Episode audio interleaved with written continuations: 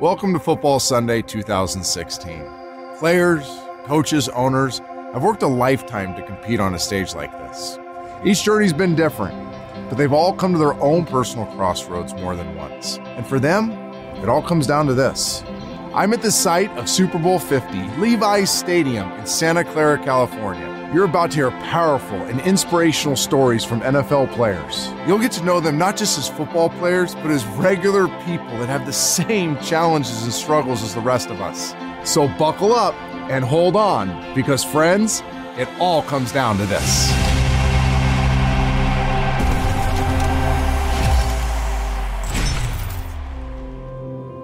Thomas Davis is a linebacker for the Carolina Panthers, and he's playing in today's Super Bowl. Thomas went through something that just didn't make sense for an elite athlete to go through. It really tested his courage and his faith. I'm excited to share a story with you. This is Thomas Davis. For me, it was all about God, why is this happening to me?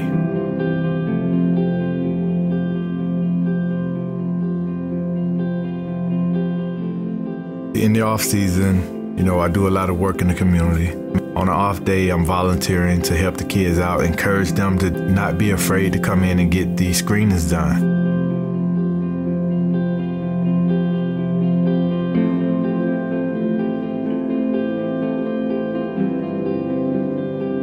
I get the screening done to get the kids excited, and then the doctor says, Oh, you have a condition. Find out that I have an abnormal coronary artery.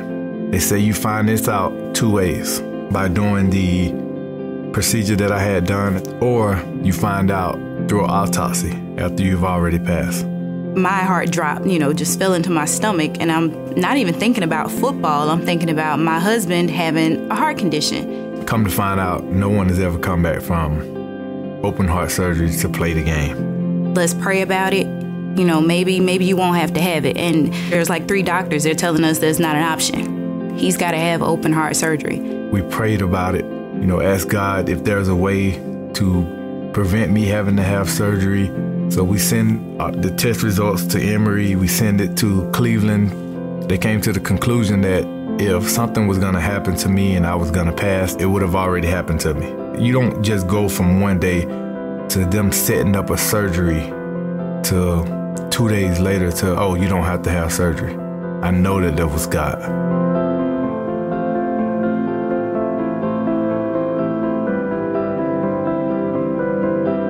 Best season of my NFL career.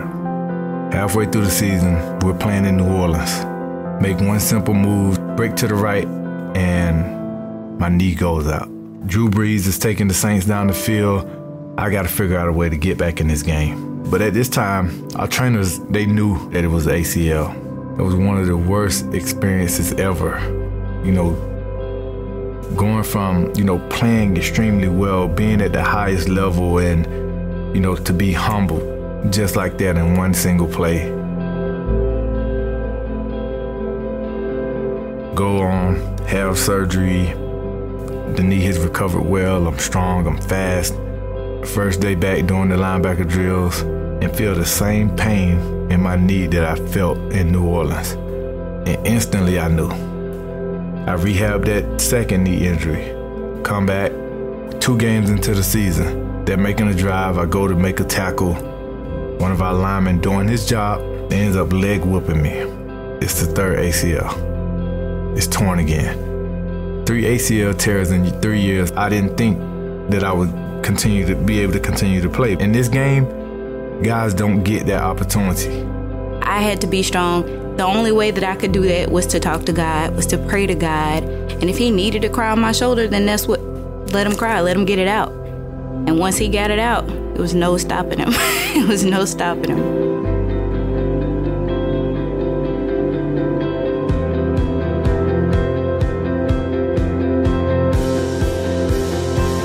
God strategically set all of that up for me to win the Walter Payton Man of the Year award, for me to be a light to them, for me to display everything that had gone on in my life for someone else to see. And whether it motivates one person or a thousand people, it's all been worth it, and I wouldn't change a single thing that has happened in my life. God knew that by this happening to me, I could motivate other people to continue to want to fight and want to push through the injuries or whatever they may face in life because it's, it's already been written. You just have to follow the process, be willing to stick it out. You have to be obedient and you have to listen to God. I love that. Here's a story about a man who's at the crossroads of either quitting or moving forward. And maybe that's where you're at today. We all fall, right? Sometimes it's really hard. But what if the world needs you to get back up? And even though you'll have some scar tissue, what if you refuse to stay down?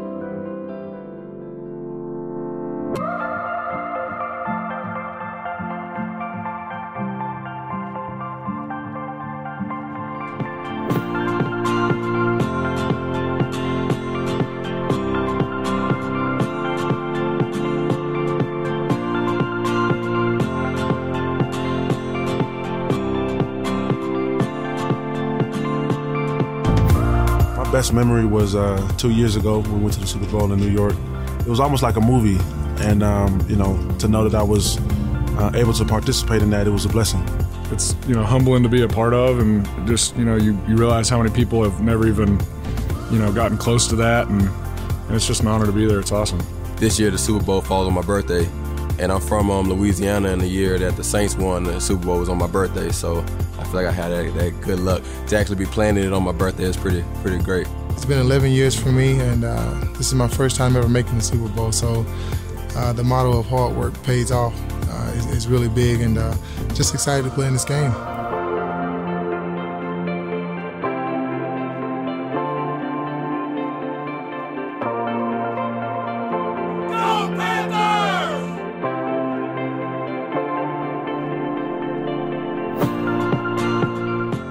Doing this since I was about five or six, and been playing it essentially my whole life, and I love the team capacity of it, the brotherhood, um, the locker room, things like that. I think that's what makes uh, that's what makes this game really fun.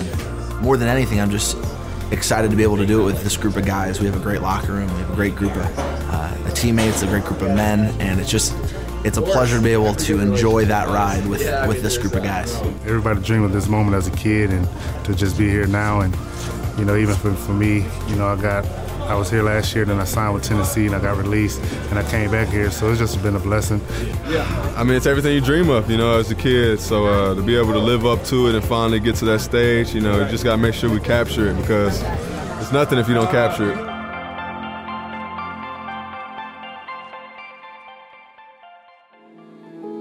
As an ex NFL quarterback, I understand and appreciate the journey to the Super Bowl. But all of us appreciate how hard it is to face the uncertainty of a big decision. We just want to be in control. Drew Brees is a future Hall of Fame quarterback that trusted Christ in the midst of the biggest professional decision of his life. This is a story.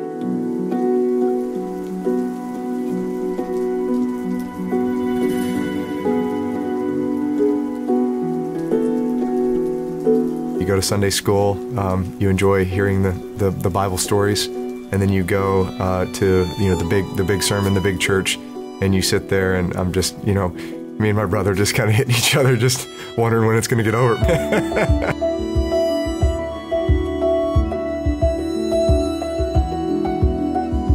the second to last game of the season, third round of the playoffs, um, I was the starting quarterback. Um, I suffered a torn ACL in my knee. It was devastating devastating for me. Junior high school, too, this was when you're supposed to get recruited and just all of these things. I had to wait to have surgery for a month because they had to let the MCL heal before they repaired the ACL, and then I was still on crutches. And it was just, I'd hit that point. I had seen friends have that injury and never come back quite the same. So, what I thought was just going to be my life, sports, I felt like was being stripped away from me. And I remember sitting in church on my 17th birthday and sitting in that same pew where my brother and I used to just goof around and never pay attention. And for some reason that day it was different. And I was locked in um, on the pastor as he was sitting there talking about how the Lord was looking for a few good men to carry on his kingdom, to spread his word, and to live the life that, that he had planned for them. And that spoke to me. And it was at that moment that I accepted Jesus Christ into my heart. And knew that there was something that was bigger planned for me than just sports.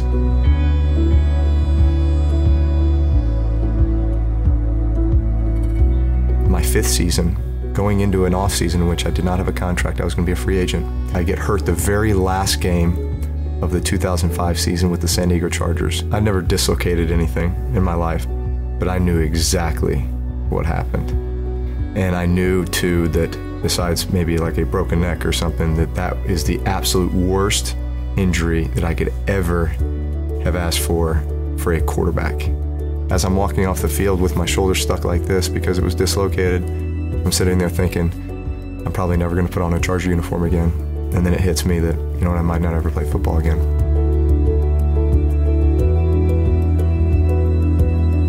A few short months later, uh, my wife and I were taking a visit to uh, New Orleans, uh, who was six months post Katrina, and we're just looking at the, the sheer devastation and just saying, I'm not going to trust what I see with my eyes here because my eyes are telling me not to come here.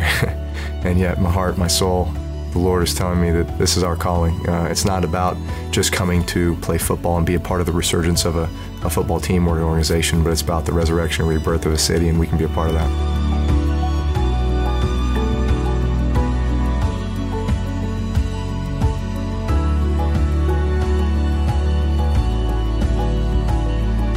We score, the Colts are driving, we get the interception, we go score. Now we're up 14 with three minutes left, and yet you're still thinking, I know Peyton Manning, I know this this team.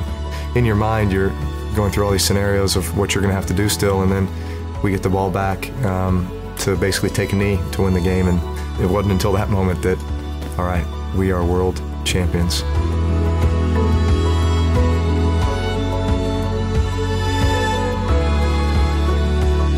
Think we as, as people, we want to see and touch and feel in order for it to be real for us. And yet, 2 Corinthians 5 7 will tell you, you'll be led by faith and not by sight.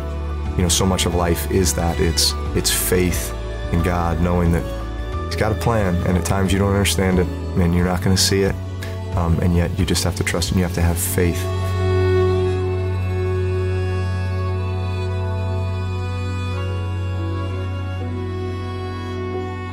Walking by faith.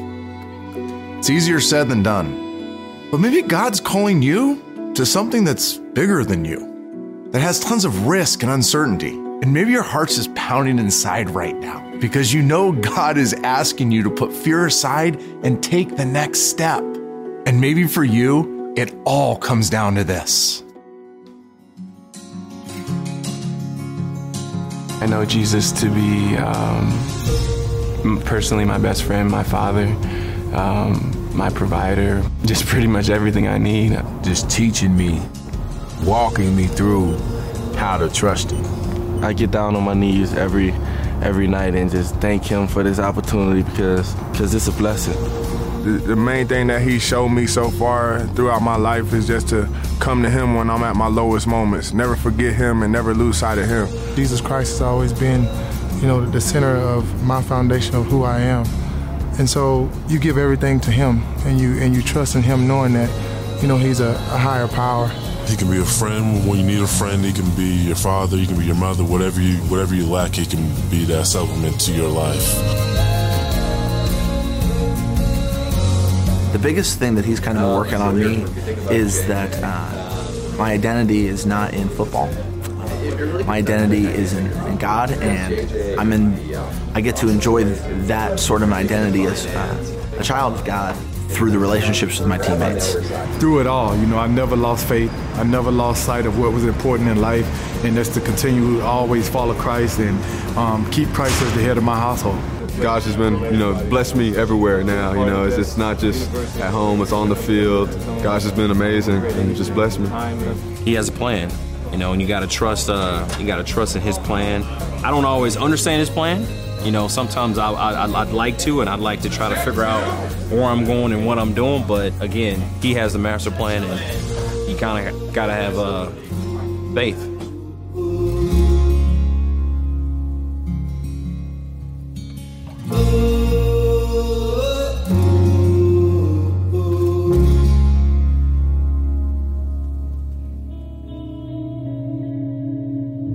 Many of you know Trent Dilfer as a Super Bowl winning quarterback with the Baltimore Ravens. and now football analyst with ESPN, but you don't know him as a dad and a husband. I want to introduce to you my friend Trent Dilfer. This is his story.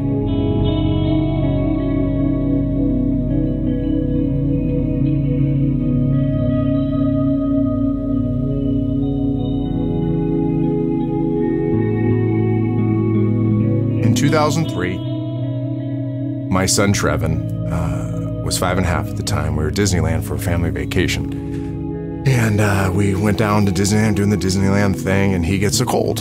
You have four kids, kids get sick. It's never fun, but you kind of develop a rhythm for when they're going to bounce back. And uh, he wasn't bouncing back. Uh, even on the ride home, you know, we couldn't cheer him up. He got real listless, real, like, had no energy, and his skin color was different. So we take him to the emergency room, and they weren't real worried. They did some blood work, and they, they gave him a bunch of fluids, and, you know, they said he was dehydrated. And, and maybe they were going to look at him overnight because there were some possible signs in the blood work of some hepatitis possibilities. And, but it was like one of those, "Whew, okay, everything's fine. I mean, nobody was panicked. So I was to go home and, uh, and be with the other three girls. It's not, I mean, I'm not home for five minutes. I get this call that, hey, uh, on the way to the hospital, your son's heart stopped.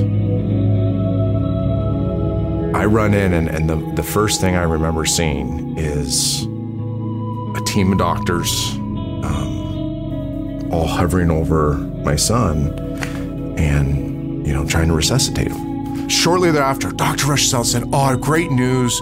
We had one nurse that was able to keep his heart pumping enough for us to put this ECMO unit on him, which is a heart lung bypass machine. Over the next, I want to say, six to eight hours, it became, but he can't stay on this unit here.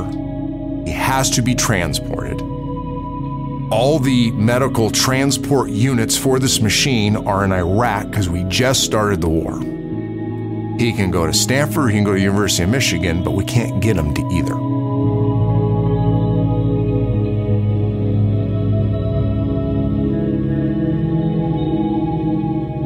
My great friend drove us in the suburban behind the ambulance, and it was the worst two and a half hour drive in the history of the world because every bump he went over, we weren't sure if he made it.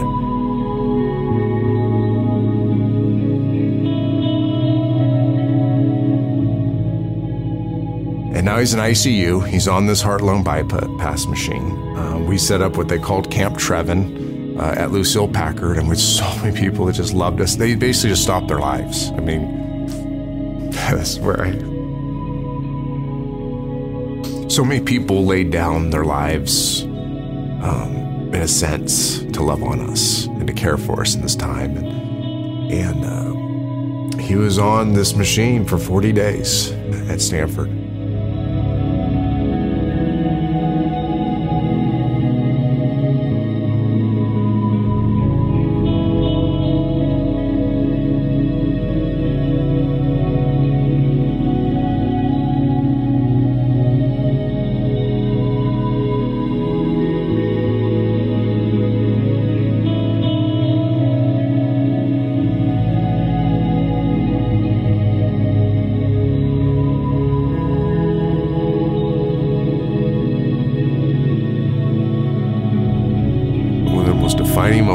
Life is when we found out that we had to take Trevin off life support. We are staying in this little back room, these cots at Lucile Packard. We went back there, we prayed together, and she goes, Can you leave me alone for a little bit? And I said, Sure. And I walked out. I've never heard a, a, a scream of more pain than I heard from her. It was like through two walls into another room, and she was crying out to God. I was so amazed that she had the maturity to be willing to scream out to God.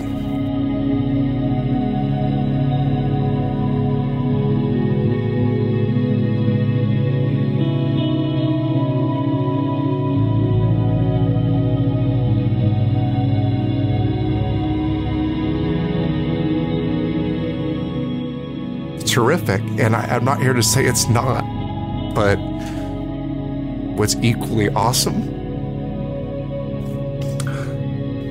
is that we have a God that um, volunteered that for his son uh, on our behalf.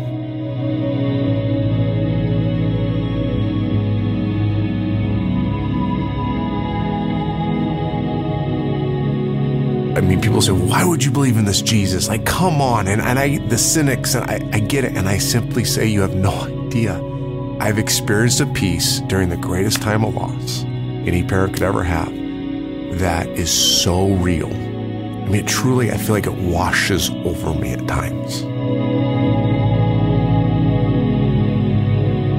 Losing your child is probably the most horrible feeling for a parent because the very reason we have children, having three myself, is to love them, care for them, and walk with them through their ups and downs. For the same reason, the most loving parent there ever was, God the Father, created you and me so he could, in the context of a relationship, love us, care for us, and walk with us through our ups and downs. God wants to have a spiritual relationship with you through which he can talk to you, encourage you, guide you, and love you. The problem is our sin, our desire to do what we want, pushes God away and destroys that relationship. Unless our sin is removed, we cannot have the relationship that we were intended to have with our Heavenly Father. Because sin is a spiritual offense against God, it carries with it a spiritual penalty of death. Unfortunately, our sin can only be removed if someone pays for it with their life. So, for God the Father, it all came down to whether He would leave us trapped in our sin with no hope of being forgiven and no hope of having a relationship with Him, or as Trent said, volunteer His Son to die on our behalf. And that's exactly what He did. Jesus, the Son of God, died on the cross to pay for our sins, giving us an opportunity to have a relationship with the Father, a relationship for which we were created in the first place. In other words, God the Father opened the door of opportunity for you and me by sacrificing His own Son, giving us a chance to be forgiven and enter into an eternal relationship. Therefore, for you, it all comes down to A, B, C. A, admit that you're a sinner and that the penalty of your sin is death. B, believe that Jesus is Lord who died and rose from the dead for your sin. And C, confess and repent your sin by asking Jesus to forgive and receive you as his child. There are some of you watching this video and simultaneously hearing a voice in your heart saying, This is for you. This is what you've been searching for all your life. Let me tell you, that's God calling you and letting you know that He loves you and wants to forgive you. In a few seconds, I'm going to lead you in a prayer to ask Jesus to forgive you and grant you eternal life. There may also be some of you who have already accepted Christ as your Savior, but you have walked away from Him and you need to recommit your life to Christ. I want to encourage you to pray the same prayer as an act of recommitment. Remember, this is not a magical prayer. You are simply telling God that you understand the parameters of your relationship with Him. The prayer is our way of saying yes to God. So close your eyes and repeat this prayer with me in your heart. Dear God, I admit that I'm a sinner and that the penalty of my sin is death. I believe that Jesus Christ is Lord, that He died and rose from the dead for my sin. I confess Jesus as my Savior. I repent of my sin. Please forgive me. I surrender my life to you. And I pray this in Jesus' name. Amen.